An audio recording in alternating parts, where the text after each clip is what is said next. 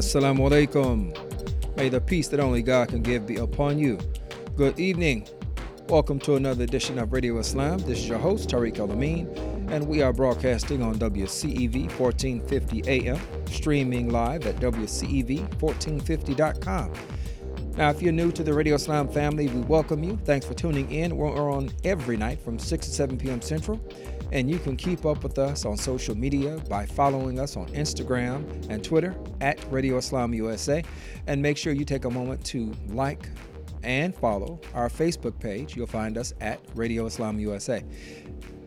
Last thing you need to do is you make, need to make sure that you are subscribing to the podcast wherever you get it. So if you're on iTunes or TuneIn or Google Play or SoundCloud, you will find us at Radio Islam USA right? Can't forget that. I keep saying the same thing at Radio Islam USA. Now, for those of you who may not want to DM or tweet or post on our uh, Facebook wall, uh, you can give us a call at 312 750 1178. That's 312 750 1178. Radio Islam family, Juma Mubarak, blessed Juma, happy Friday. Hope everyone is in the best of spirits. Uh, and, and just just just feeling good. Uh, it's been a busy day, busy but always productive. And we want to wind down on this Friday. I guess we can say wind down, but we want to wind down this Friday and talk about a few things related towards our young people, towards the future, right? Towards the children. So, in this edition of Radio Islam, we're going to talk with an award winning author, Michael Klaus uh, Schmidt, and we're going to also look at LeBron James's I Promise uh, initiative, uh, the, the new public school that he has just opened up in partnership with the Cleveland Public School System. Uh, and we're going to talk about uh, the Hajis, all right, those who are getting, uh, preparing to make the Hajj, the pilgrimage. Um, uh, and they're going to be, I know, a few kind of going away parties or celebrations, gatherings that will be taking place over the weekend. And last but not least, we want to talk about some of the, well, a couple of great places uh, to get a bite, right? Uh, weekend, that's things slow down a little bit, and sometimes that's what we find ourselves being able to do, be able to go and grab a bite at one of our fa- favorite places. I'm going to share one of my favorite places uh, with you all, but we're going to do that towards the end of the show. But we're going to start out, as I said, we're going to start out talking with Michael Klaus Schmidt. He is an award winning artist and illustrator inspired by some of the great children's book writers like Dr. Seuss, E.B. White, Maurice Sendak, and others. Uh, Michael has written an intricate tale about a salamander's ongoing struggle against tyranny, spanning 10 volumes. Uh, do we have you online? Assalamu alaikum. Walaikum. All right. Thank you. Uh, thanks for taking the time to, to join us to talk about 10 volumes. Well, yes. Thank you so much for having me. Oh, yes, yes. So, so um, the salamander's struggle. Uh, the, right? it's, it's actually a very old story okay. that I wrote when I was around five years old. Okay. And we found it in my mom's attic when she was moving. Mm-hmm. And um, I got inspired. I, I read it, and the, unfortunately, the ending of this old story was so bad I had to write the whole thing over. Really? So I got inspired. I, I started writing back in like 2008. Mm-hmm. I wrote this 10 volume, uh, you know, epic wow. about called The Adventures of the Salamander. And now recently I just finished writing the sequel. Okay. So this is a new book that Okay. I'm working on, and it's, it's pretty much almost done. But So tell me, uh, I'm sorry. So what what's the salamander's name? Slippy. Slippy. Okay. Th- Yes. th- that's a good name for a salamander. yeah. Okay. Uh, and what that, that kind of leads into one of the things that I'm doing. Mhm. Uh, as a Muslim author, I wanted to write something that's, you know, congruent with Islamic teachings. yes. But as an American, I wanted to write something anybody could read. Any of my old friends, you know, new friends, everybody, Muslims, non-Muslims. Mhm. And I wanted to make something for everyone. So that's sort of my philosophy. I, I do art, I do video games, and I also do these children's books from time to time. And that's sort of my overall philosophy is in what I'm doing. It's something that Muslims can enjoy and appreciate, but it's not specifically about Islam. Right. but Right. the, the teachings in it they you know reflect Islamic values. Right. So, So- thematically, it's something that people of, of any faith, um, Muslim or, or not, would be able to um, find value in. Exactly. Yeah. Right. I, I think this is remarkable that this is something that you started uh, at five years old. I mean, even if you did have to go back and retool it, right? You got to be forgiving to yourself. you're, you're only you're only five then. Little editing. Yeah. so you're you're an artist and illustrator. So you've you've you've done the writing as Mm-hmm. well as all of the illustration. Yes. And I don't know if this is a strength or a weakness. To be perfectly honest, I'd like to do everything myself. Uh huh. and I don't know why. I, I kind of maybe I'm a control, you know, freak or whatever you want to call me, but I just I like having that creative control, and I enjoy exploring all these different mediums of expression. So I do like video games. Most video games are designed by a team. Right. I you know forget that. I like to do the programming. I do the artwork. I do all the different things, and I don't know how effective that is, but I enjoy it. So. Well, I find it, it really interesting just with regard to uh, that. Of course, that's not the norm, right? Most of the time, you find, Yeah. to, uh, you know, an, an author they write the book and then they have to find someone to illustrate it and hope that the illustration, the artwork comes up matches what they were intending. So it becomes much more of a shared uh, type of experience. Um, I- think for you, whatever you produce, that that illustration, it's exactly what you had in mind as you were writing. So I, I think that's, it seems to me like that's a, a writer's dream to be able to have those that, those skills. You would think so, and, and it does have its advantages. In fact, when I started this book, Yeah. um, I really just wanted to draw the pictures. I just wanted to illustrate, and I thought, okay, I have to have something in writing. And I, you know, sort of made stuff up. Mhm. And as I was writing this stuff, I realized, oh, this is actually a really interesting way of expressing my ideas, is just writing them. hmm So I realized this is a whole art form in itself that I never really explored Right. and it's it's tremendous amount of fun to do, and it's a lot of work, and it's very frustrating at times, but Right. it's it's great. Um, and so I just fell in love with writing, and you know then I then I realized okay I have to draw all these pictures, and that actually became sort of a a physical challenge because coming up writing you know ten stories isn't tremendously difficult. They're not extremely long stories, but illustrating all of those, you know, your hand has a certain limit to how much it can draw in a particular day. And I had this time limit because I had it, you know, I had this uh, book crowdfunded, crowdfunded hmm uh, back in 2011, Right. and um, I had to finish it within like three months. Mm. And I'm doing drawing after drawing after drawing every day. And wow, that was that was hard. I had special gloves I was wearing to keep my hands from cramping and stuff. Wow. So it's sort of I don't I don't want to say it backfired, but I, it was not what I expected. You know. Yeah. As, as my mother would say, it's more than a notion. Um, yeah, that, that pretty much sums it up. Yeah, well, let me ask this about the, the, the story. Does Slippy have a a particular nemesis, or is the anta- antagonist more thematic? You know, in terms of So in the original ten stories, there was a nemesis. It was the lizards. okay, So they invaded Salamander Village and started forcing the salamanders to get to bake for them, and they, you know, took that baking business and got rich off of it. And it's, you know, it's a part Wow. of the story. So there's definitely a bad guy mm-hmm. in that first story. The second story, the, the one I'm working on now, the nemesis is a bit more uh, un, an unknown. You don't really meet him until the very end. Mm-hmm. So it's sort of uh, sort of a surprise ending. I don't want to. Okay, Give it away. Yeah, let's keep it under wraps. keep it under wraps. Uh, and and let me ask this: how how do you see children engaging this book? Uh, and is there a particular uh, is there a particular age range um, for Well, this? Book? excellent question. Thank you for asking that. So I have six kids of my own, Mm-hmm. And when I wrote these stories, I wanted all of my kids to be able to enjoy them. Uh, so what I did, you know, with the illustrations, the littlest children can enjoy those. Mm-hmm. And I wrote these captions that are in a larger print, so the young kids can kind of read it like a picture book. Right. Uh, they have to skip a few pages sometimes when there's no pictures, but they can get the grasp of the story by just reading these captions.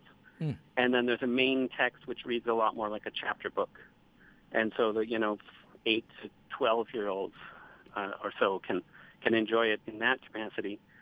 And and then I even added, you know, a little more details like footnotes and these appendices. You know, a lot of the fantasy writers like J.R.R. Tolkien, who mm-hmm. I, I grew up enjoying, they have these incredibly intricate worlds, and they have footnotes, and they have you know, appendices, like I said. Mm-hmm. And uh, I, I always love that. You know, finding more about that backstory of what's going on in this world that they invented.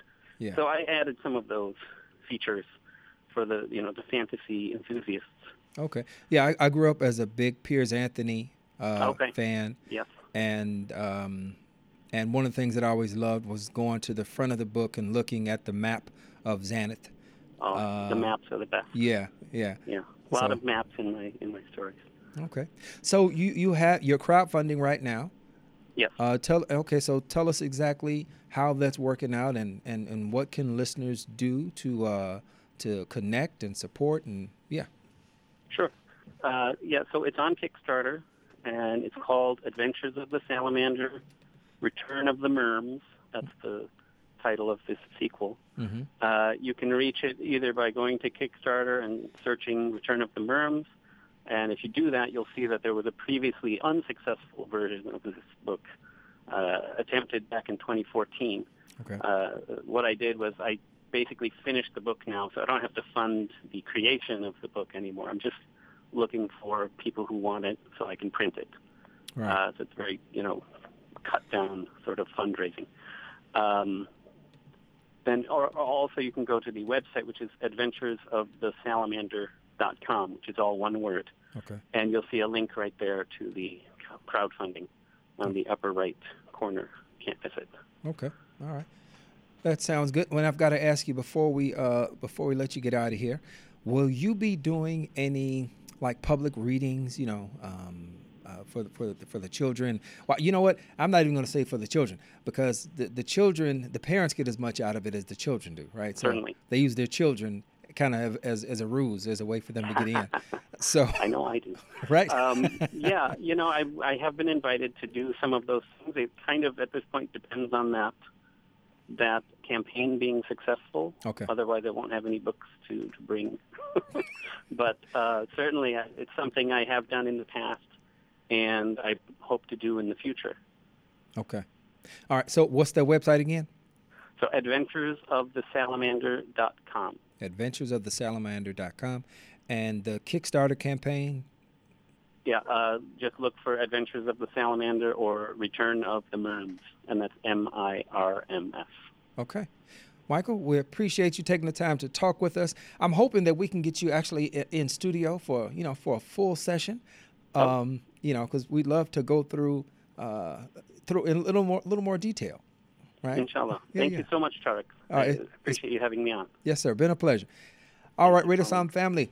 Um, we're going to take a short break. When we come back, we're going to talk about uh, LeBron James' I Promise uh, initiative. So this is Radio Islam. We're on WCEV 1450 AM. We'll be back in a moment.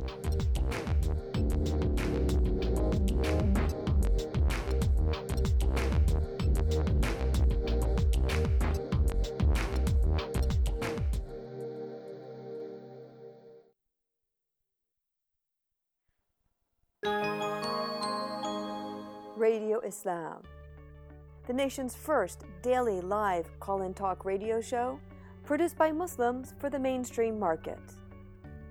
Radio Islam, on the air since 2004 because of your generosity. Radio Islam salutes its most valuable asset, you, our listener. From our producers to our interns, we appreciate your support. Thank you. The Syrian Community Network, with offices nationwide, serves its Chicago area clients from its Northside location located at 5439 North Broadway. They provide housing, social services, education, basic human needs, and food security.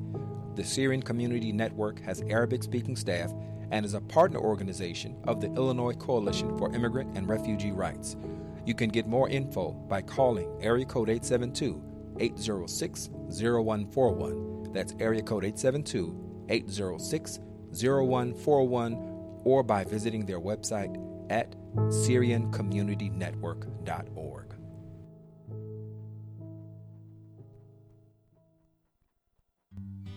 Hey, America, we need to have a little talk. I don't know if you've noticed, but we got a lot of food in this country a lot of peaches, a lot of corn, a lot of apples, a lot of everything. We've got so much food that we can't even eat it all. So, if we got all this extra food, how are 17 million kids in America struggling with hunger? I just don't get it. That's why the Feeding America nationwide network of food banks gathers surplus food and gets it to the hungry kids who need it. They can get you food even if you live in Idaho or Alaska or somewhere crazy like that. This isn't complicated. We got extra food and we've got hungry kids. Feeding America's done the math. Now it's your turn. Support Feeding America in your local food bank at feedingamerica.org. I know you got internet on your phone, so what are you waiting for? We can't do it without your help. Brought to you by Feeding America and the Ad Council. Okay, forest animals, kids are coming to the forest, and it's up to us to make their visit a good one. Sparrow, have you practiced the most popular bird songs for the year? Of course. Catchy. I like it. River, how's the temperature? It's a refreshing 52 degrees, man. I love it. Uh, Turtle. He's not here yet, man. Ugh, he's late every morning. Okay. Squirrel. The forest has been preparing just for you. To learn more about cool things to do in the forest, visit discovertheforest.org. Brought to you by the U.S. Forest Service and the Ad Council. I knew I was stuck at this kid's house for the night, but those guys snuck up on me to try and pull the hand in a bowl of warm water trick. Well, that was enough for me. I went downstairs to sleep in the basement, even though it was pitch black. I left my sleeping bag upstairs, and that was a mistake because it was freezing. I think it was probably the longest night of my life. To read more about the sleepover, check out Diary of a Wimpy Kid The Last Straw by Jeff Kinney. Explore new worlds and check out more cool books at your local library and visit read.gov. Brought to you by the Library of Congress and the Ad Council.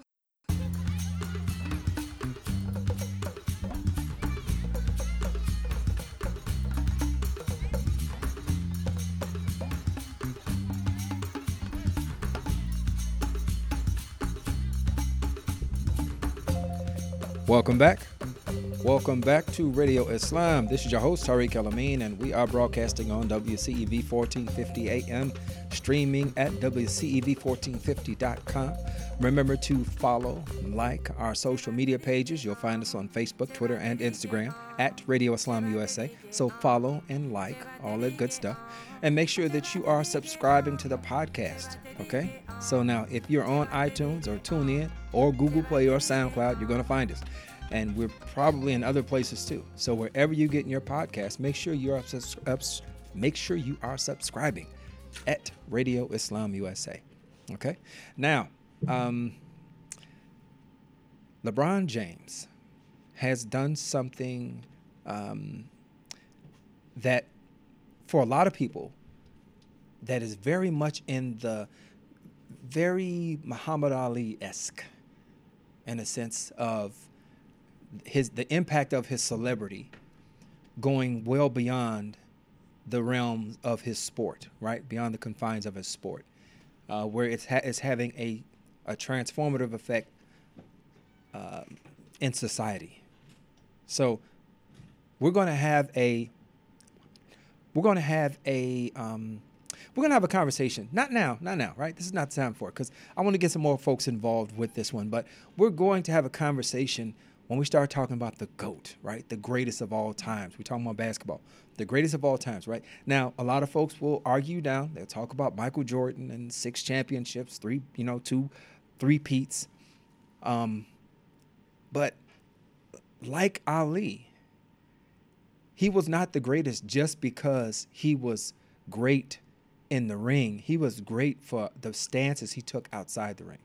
Now I know, I know, I'm not taking anything away from Michael Jordan's philanthropic um, uh, activities, his endeavors, what he's done. Right? He he's donated, he's supported things uh, out in the open and behind the scenes. I'm sure, like a lot of people of his stature do.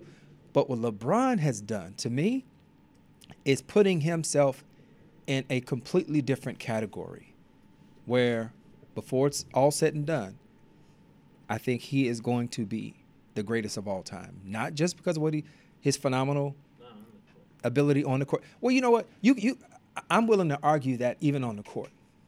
I'm willing to argue just from a from a physical standpoint, from a, a you know as a player who can play all five positions. um, who has like like unimaginable. We never saw that kind of dexterity in a, in a guy six nine and 260 pounds uh, before, who can move the way he does. Um, he's more magic than he is Michael to me, right? But anyway, like I said, that's another argument. Um, you you all hear um, Ibrahim in the background. He's he says not on the court, right? But what we're talking about, we're talking about his I hope. I'm sorry, I promise uh, initiative, right? So he has a partnership uh, with the Cleveland City uh, public school system, and he has done something that, on a lot of levels, is transformative. Uh, that's building on existing uh, successes, and he is introducing some new, some new, um, some, some new things, adding some wrinkles that are going to that are going to ensure the success you know, inshallah, God willing. But before we before we highlight those things, let's take a let's take a listen to uh, the opening, right? His opening remarks at the um, uh, uh for for the school. So we're going to take a quick listen to that. So I kind of just speak from the heart. I've always found that to be a lot better and and quite just you know just true. So so here we go. Um, as a kid from uh, Akron, Ohio, myself. Um, I remember walking these same streets. I remember walking North Street, West Market. I remember walking behind here on Crosby, going to Harris Elementary, uh, riding my bike throughout the rest of the city. Um, so when people ask me why, why a school, um, that's part of the reason why, because I know exactly what these 240 kids are going through. Um, I know the streets they walk. I know the trials and tribulations that they go through. I know the ups, the downs. I know everything um, that they dream about. I know all the nightmares that they have because, uh, because I've been there. Um, I know exactly what they're going through. So, you know, they're the reason why this school um, is here today. Um, and yeah, there you go. Say it again. There you go, testimony. We're going to turn this Monday into a Sunday soon. You're going to say something like that again. Reverend James is going to come out soon. I already got the suit on. You know?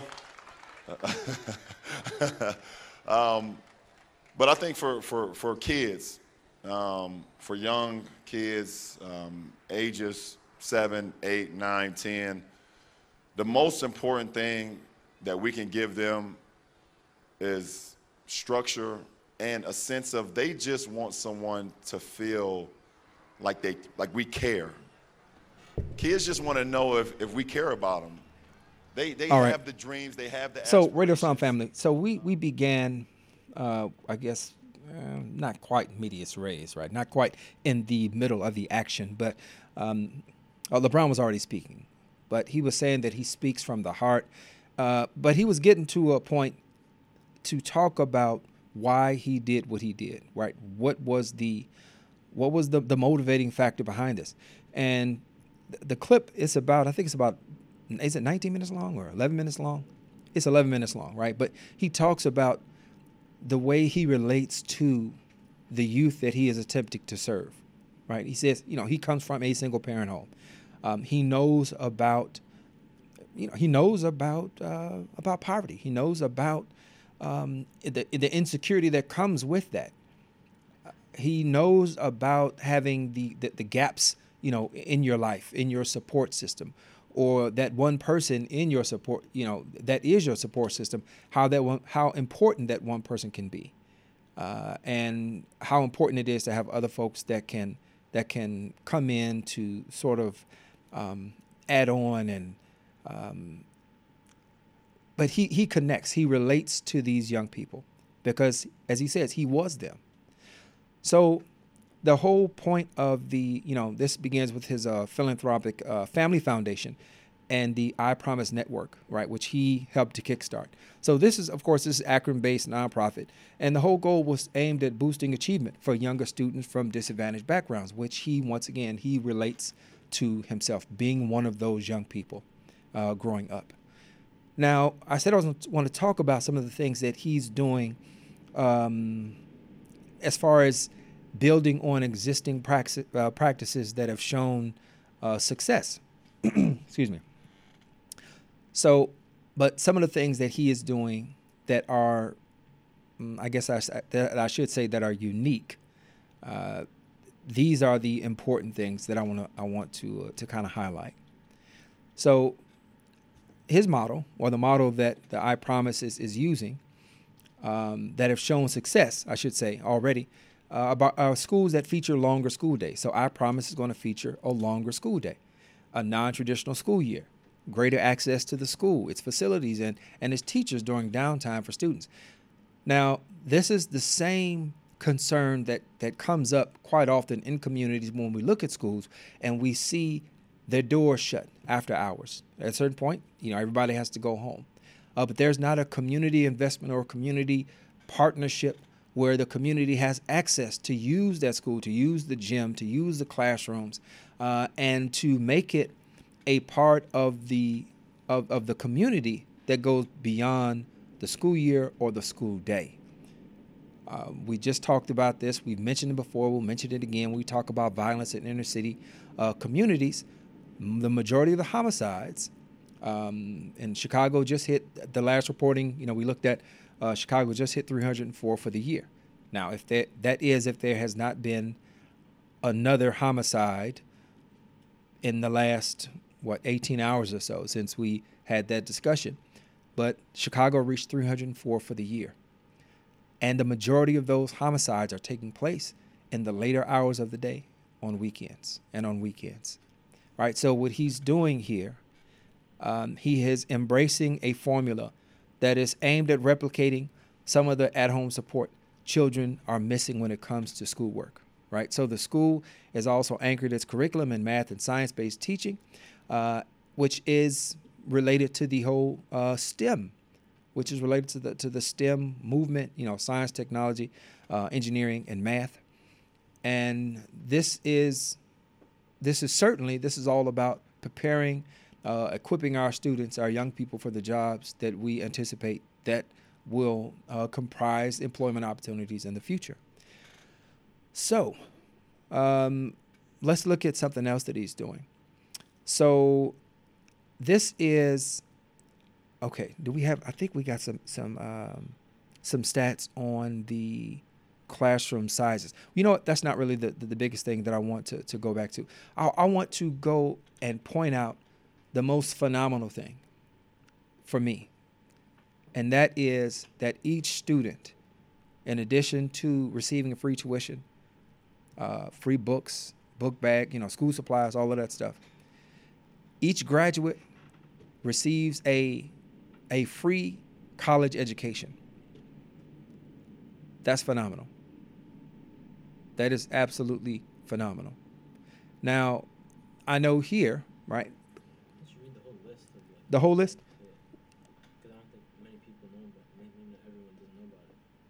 Okay, yeah, yeah, yeah, that's fine. So um, Ibrahim is saying I should probably give the whole list. All right, so there is a there's an article SB Nation. Matter of fact, it's, it's, this has been written about quite a bit in a lot of different um, uh, different papers. But uh, I was looking at SB Nation, so I'm just gonna I'm just gonna kind of run down this for you. Okay, so I promise is a regular public school, not a charter or a voucher receiving private school. says this is the kind of wide reform is rare to see at a traditional neighborhood school. KIPP, which is one of the um, larger nationwide charters, uh, and Rocketship schools have been successful in larger cities across the nation, but typically operate outside the purview of their local school boards as charter schools. Several private schools, like Milwaukee's St. Marcus Lutheran Schools or Philadelphia's uh, Gesu School, have instituted reforms like these while enrolling students using publicly funded vouchers or tax credit scholarships. I promise is neither right? I repeat that. I promise is neither of those, right? It's not using publicly funded. Um, it's not a charter school. It's not out, it's not outside the, the, the the public school system. So as far as Akron uh, Akron's records are concerned, it's another neighborhood public school. And this shows exactly how badly James wanted his school to be a no exceptions public school. It says, I promise could have helped students as a charter school with less local oversight and still served its community It could have been a private school that enrolled Akron's underserved students at no cost to them through the state's low income voucher program. In either case, the school would have operated as a separate entity from the school system in which James grew up. But instead, I Promise is a full fledged part of Akron Public Schools, the 29th elementary school in the district. This helps keeps the institution inclusive to its local school student body. Now, um, there are questions about funding. Now, per uh, the state of Ohio, Akron schools were given just $10,028 in state and local funds per student in 2016, more than the statewide average, but still a relatively low figure for a city of little under 200,000. So that's not a lot of money. That's not a lot of money to operate a school uh, with such grand aspirations, and this is where the LeBron James Family Foundation comes in. Uh, his nonprofit is the leader of a group of more than 120 donors, volunteers, and sponsors, which he shouted out uh, throughout the uh, throughout his opening remarks for the school. And they are working to find the resources needed to keep exceptional educators on staff through a more demanding teaching schedule. Now, we often hear that uh, education or test preparation, or I shouldn't say test preparation, but uh, students' performance on test that is being laid at the feet of the teachers, of the educators. Now, there's a there's there's a there's a problem with that because because quite often um, teachers are being judged in in circumstances where they have overcrowded uh, they have you know there's you know 28 30 32 students uh, and then the the teacher uh, him or herself without a paraprofessional, with, without uh, educational uh, support. And if we're talking inner city uh, schools, quite often we are looking at classroom management, which becomes uh, a major, a major portion of the students interact, the teachers' interaction with the students. Anyway, so we're not talking. We want, we want a more demanding and more uh, more rigorous um, uh, effort um, educational effort from our, our educators and our students. But we got to also make sure that we are keeping that that argument uh, or that conversation in context of the, the realities that many inner city educators find themselves in, um, where they're asked to do, you know, perform miracles, uh, perform miracles, and, and to basically make something out of nothing. So that's not that's not where they are right now. So going back to I promise, so they've worked with Akron's local school, uh, local teachers union to create a plan with which the coalition of teachers could agree. A quick look at the benefits available to those staffers shows the steps James and his cohort are making to attract and retain quality educators. Uh, and you can look at all of those uh, steps, uh, everything that's involved with that. Um, yeah, we should post this. I'm going to post this on our on our on our Facebook page. I always say that. I'm not going to forget. I'm going to post this on our page. So, uh, and let me finish here. So it says to truly provide emotional and psychological services, which is which is tremendously important uh, in these communities because the community, uh, the school system in Akron, uh, the, the the demographic, those students there, those students could be swapped out for students in, in, in Brooklyn. They could be swapped out for students in LA. They could be swapped out for students in Chicago or Detroit or any any other um, uh, urban hub throughout the nation, right? But it says to provide emotional and psychological services for at-risk children and their families requires well-trained and well and supported teachers. So the I Promise School gives teachers access to psychological services. Every Wednesday afternoon will be reserved for career development. James even hired a per- personal trainer to work with teachers who want a guided workout. Now, why is that important? It's important, number one, because teachers, educators, if you know any, if you are one, if you've lived with one, right? If you if your parents were educators or your spouse is an educator, uh, particularly those who've lived with them, then you know they bring work home with them. And those who are who are uh, in the classroom it's it really is a calling. And quite often, what you find is, is, is you will see these women and men who are giving, who are reaching into their own pockets to make sure that their students have things. Uh, and sometimes, well, oftentimes, what happens is these women and men, they give and they give and they give, and they forget about the vital, the vital aspect of self care. Self care. And this is tremendously important because folks get burnt out. And when you get burnt out, then you become you lose that that drive, you lose that enthusiasm. So that he is providing personal trainers to allow uh, educators to take a moment and invest back in themselves to for them to to see themselves outside of the classroom. That's that's a tremendous that's a tremendous um, uh, that's tremendous leadership. So all their schools, uh, I'm sorry, all their supplies are also provided by the school. Right, all of their supplies. His goal initially was to help those underserved from a lower economic um, base, was to give them the tools that they need so that they can be successful. Now, what we didn't play in the video, in the clip, is he made a comment and he says, Children have the ability, I'm paraphrasing him. He said, The children have the ability to do, you know, anything right? They have the ability. If they're given the tools, he says, but the most important thing that they want, the one thing that they want to see more than, than anything, is they want to see that someone cares, that someone believes in them, someone is, is willing um, to show, to show that they care. And that's what this is. And the reason that we're talking about this is not just because people are, you know, are getting free college education or because they've got longer school hours or because they're working to attract and retain quality, high caliber educators or because it's still within the public school system. It's really it's not that. Right? Those are all great things, all tremendously commendable things. The thing that is worth talking about is the ripple effect. And that's what I'm waiting to see. The ripple effect. And w- what do I mean? If, if I need to spell this out,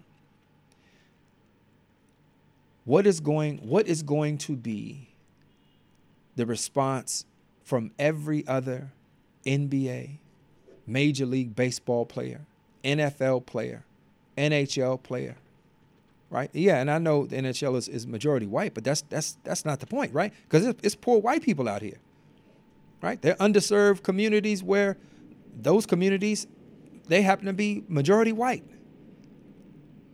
So it, it doesn't matter. It's not about, it's not just on a particular ethnicity.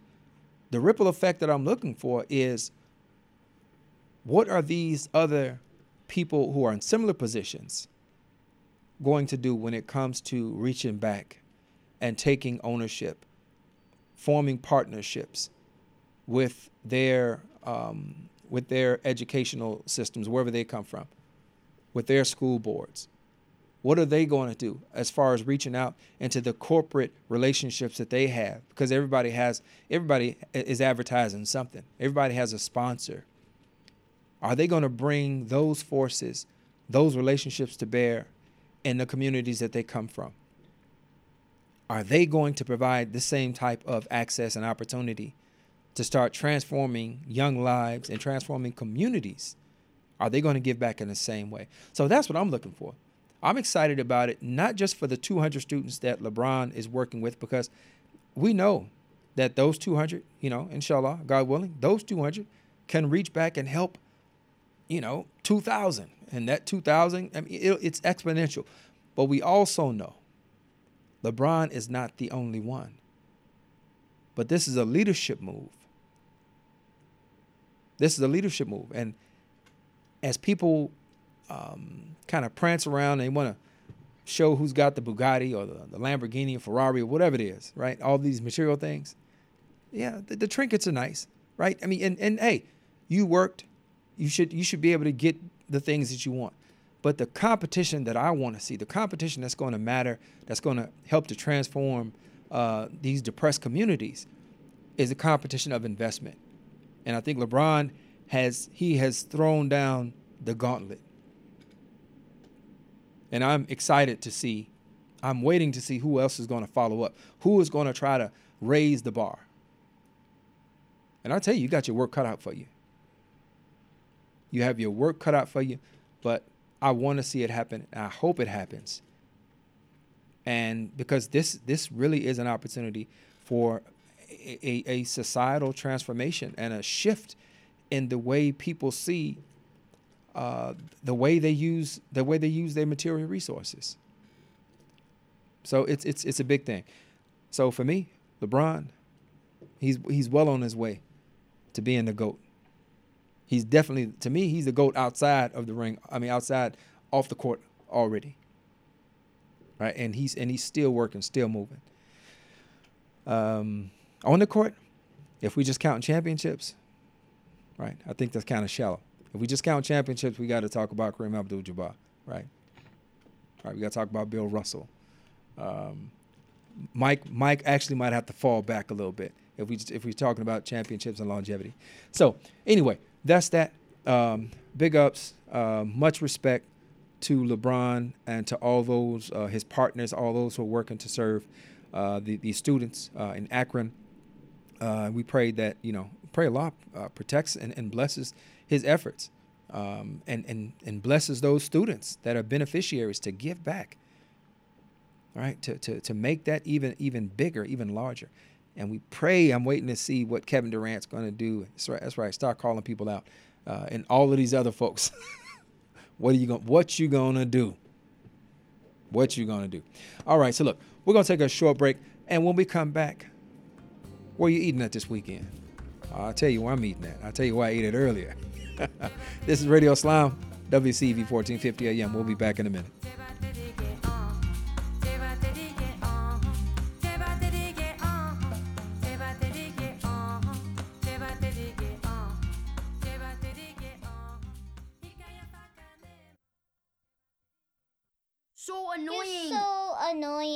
Stop copying Stop me. copying me. Mom, tell her to stop copying me. Mom, tell her to stop talking me. Kids will spend 10 minutes copying everything their sibling says. You're such a You're doofus. such a doofus. How about two minutes to brush their teeth? Brushing for two minutes now can save your child from severe tooth pain later. For fun two minute videos to watch while brushing, visit 2min2x.org. Two minutes, twice a day. They have the time. Mom! A message from the Partnership for Healthy Mouths, Healthy Lives, and the Ad Council. This is a guided meditation on parenting. Take this time to breathe deeply and close your eyes. Right now, you're completely in control. Unlike the time you and your son played basketball and you attempted to slam dunk, or when you tried removing those raccoons from the basement. Concentrate on the soothing sound of my voice. Release the memory of when you wrestled with that beehive in your son's treehouse. Let go of the time you thought that skunk was a cat, or when you pulled into the garage with your son's bike on top of the car. Deep breaths, deep breaths.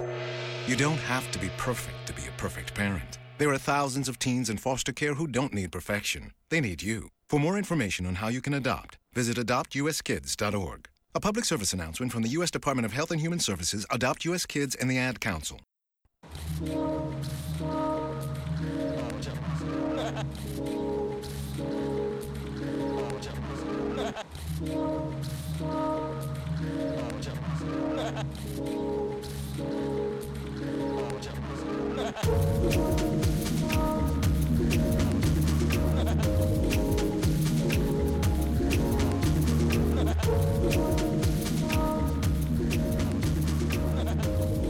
Welcome back. Welcome back to Radio Islam. This is your host Tariq El and because we're in the the final minutes, I'm gonna keep this short. Social media, subscribe to the podcast at Radio Islam USA. at Radio Islam USA. I'm laughing because I have my youngest in studio with me, my youngest Yamina, and she's making um, she's making some really hateful faces uh, right now. And I'm gonna take pictures of you. I'm gonna take pictures and post them of you. Right? Yes, yeah. Come on, come on, come over here and grab a mic. Come on over.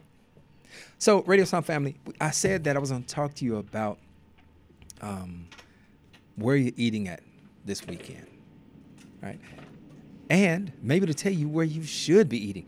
And, and I'll tell you right now, this is not a, a paid spot or anything like that.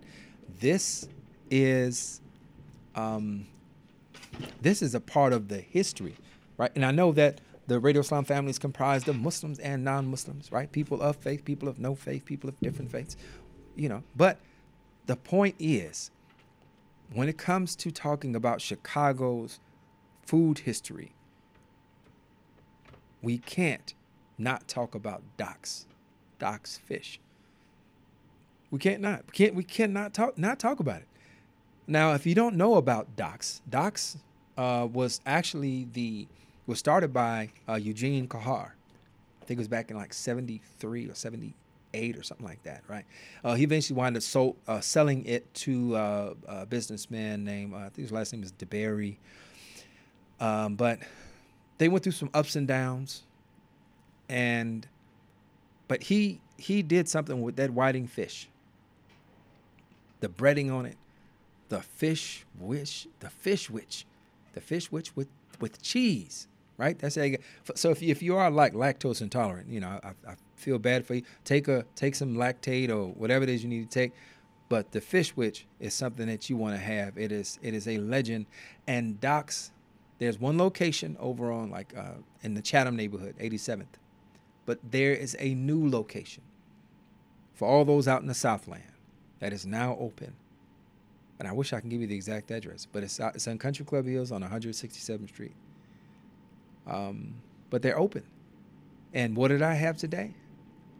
Yamina, what did you have today? Ducks. What what what what what what'd you eat though? The fish witch. The fish witch. And was it delicious? That's a leading yeah, question. That I was really good. Yeah, see, I didn't give you an, an o- opportunity to say anything other than yes, it was delicious. Mm. Yes, but it was delicious, right? Yep. Yeah. Do you want to go back? Yeah. I want to get the milkshake. No, no, don't say milkshake. I want to get the milkshake. Okay, so there's some history that we have to talk about in terms of if, you've never had Ibrahim, have, have you heard of Omar juice? okay, so brother named Henry Omar, Omar juice on the Nile, right? If this was distributed around the country, so we're going back to the um, back to the, the the beginnings with the Nation of Islam and that network of businesses that that came up out of that. Um, but Omar juice was in Doc's Fish. It was in, I think it was in the steak and takes on the East Coast. Um, but it's this wonderful fruit juice that you would always you would find that at Doc's, and you find the Doc Berry Shake. That's what next week they're gonna have it. the Doc Berry Shake. Yeah, it's a lot. Of, it's, it's it's some history. It's some and it's delicious. It's delicious history. So anyway, um, that's one of the spots that I'm going to be going back to. Maybe tonight. I had a fish which before I got here. Yeah, I know. It, it makes me look. Yeah, tonight. Okay. Yeah, makes makes me look thirsty, right? I'm there with you. Yes, you're coming. Speaking to the microphone. Uh, And you know what you didn't do? You didn't say assalamu alaikum to the real Islam family. that's like. Hmm. mm. Walaikum assalam. Wait, Dad. So you need headphones. Well, you waited kind of late. We only got a few minutes left. Um, okay, give it here. We're, we're gonna we're gonna plug Yamina in so she can she can hear herself. Um, now the other thing that we want to talk about is oh there will be bean pie. So the grand opening is next Thursday. I'm gonna I'm gonna shout them out again, maybe the day before. Right, so those who are in the Southland, those who want to take that ride, because I have driven from the South Side all the way out to Des Plaines, so so I could get halal pepperoni pizza. I've done it. I've, we've, you know, we've taken that 50 minute drive each way. So there may be some folks out in on the north side, right, Mount Prospect, Des Plaines, Niles, whatever, and you want to drive out to the south side, south um, south suburbs. It's right off the uh, 57, and get you a Doc's get you some Doc's, get you that Doc Berry Shake, get you some bean pie, and and get you a fish witch. All right, enough of that. We want to start salivating. Um, now the the last thing that we want to uh, we want to get into. We know that uh, when when is it coming? Little Hitcher.